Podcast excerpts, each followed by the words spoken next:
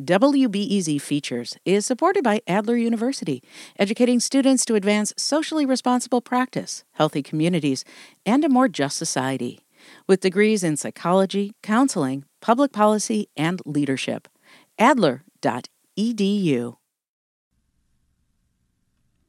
The Chicago Transit Authority says it has had a surge in hiring and training rail operators in the past year. The aggressive hiring campaign is the cornerstone of the transit agency's Meeting the Moment plan, an ambitious blueprint to boost ridership and return service back to pre pandemic levels. WBEZ's Claudia Morell spoke with two officials at the CTA about their ongoing efforts to fill those vacancies and what that could mean for commuters. The conversation starts off with the CTA's Chief Administrative Officer, Tom McKone, and includes CTA spokesperson, Brian Steele shortly before we released the meeting the moment plan, we had a little a little under 9,700 um, employees at the CTA, and since then, uh, and where we're at today, we've increased that by about seven and a half percent. So we have undertaken uh, unprecedented measures to add to our workforce and to continue to grow the workforce.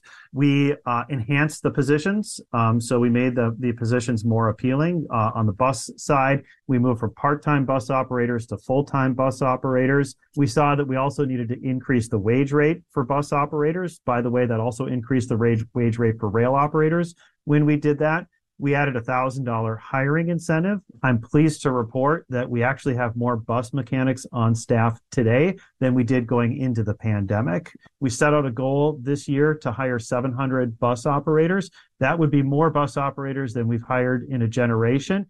CTA had been hosting a lot of hiring fairs and like you had mentioned, these incentives for the bus side. Talk a little bit about the comparison between hiring on the bus side versus the rail side. So the, the rail operator positions or the rail positions that we hire for, they will generally come from internal candidates. And the ones, the entry level positions on rail are our customer service assistant positions and our rail flagger positions. So far this year, we've hired over 100 flaggers. Do they have to work at CTA for a certain amount of time before they can apply to be a rail operator? Historically, sometimes they may have waited um, several years before they could turn over into becoming a rail operator because they would have to wait for those for those vacancies. Um, right now, they're getting trained um, kind of right at that one year mark, sometimes a little bit sooner to operate a train. And Brian, you'd mentioned with all the hires that you've been doing on the bus side, you've been able to increase service on a couple bus lines, and I'm wondering if that's the same on the rail side and how you determine where you place people. The plan is to start introducing service back. Where will it go, you ask?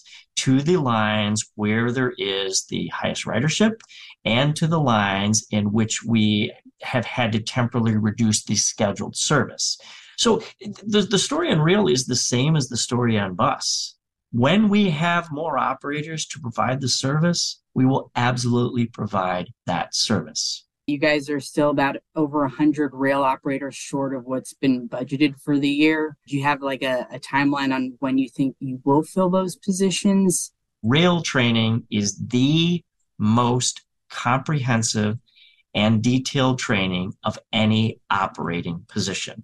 Not only do you have to know how to operate and troubleshoot the vehicle itself, you have to know the basic governance of a railroad. You have to know our sort of complex signaling system. You have to be able to properly berth or bring your train into a station at a set point. Uh, it's really, really intensive training. So in terms of a schedule in bringing it back, I that I don't know, other than what I said at the outset. As soon as we have the operators to do so, that service will come back. You've seen it on the bus side. You're going to start very soon seeing it on the rail side. That was WBEZ reporter Claudia Morell and CTA's Chief Administrative Officer Tom McKone and CTA spokesperson Brian Steele. This is WBEZ.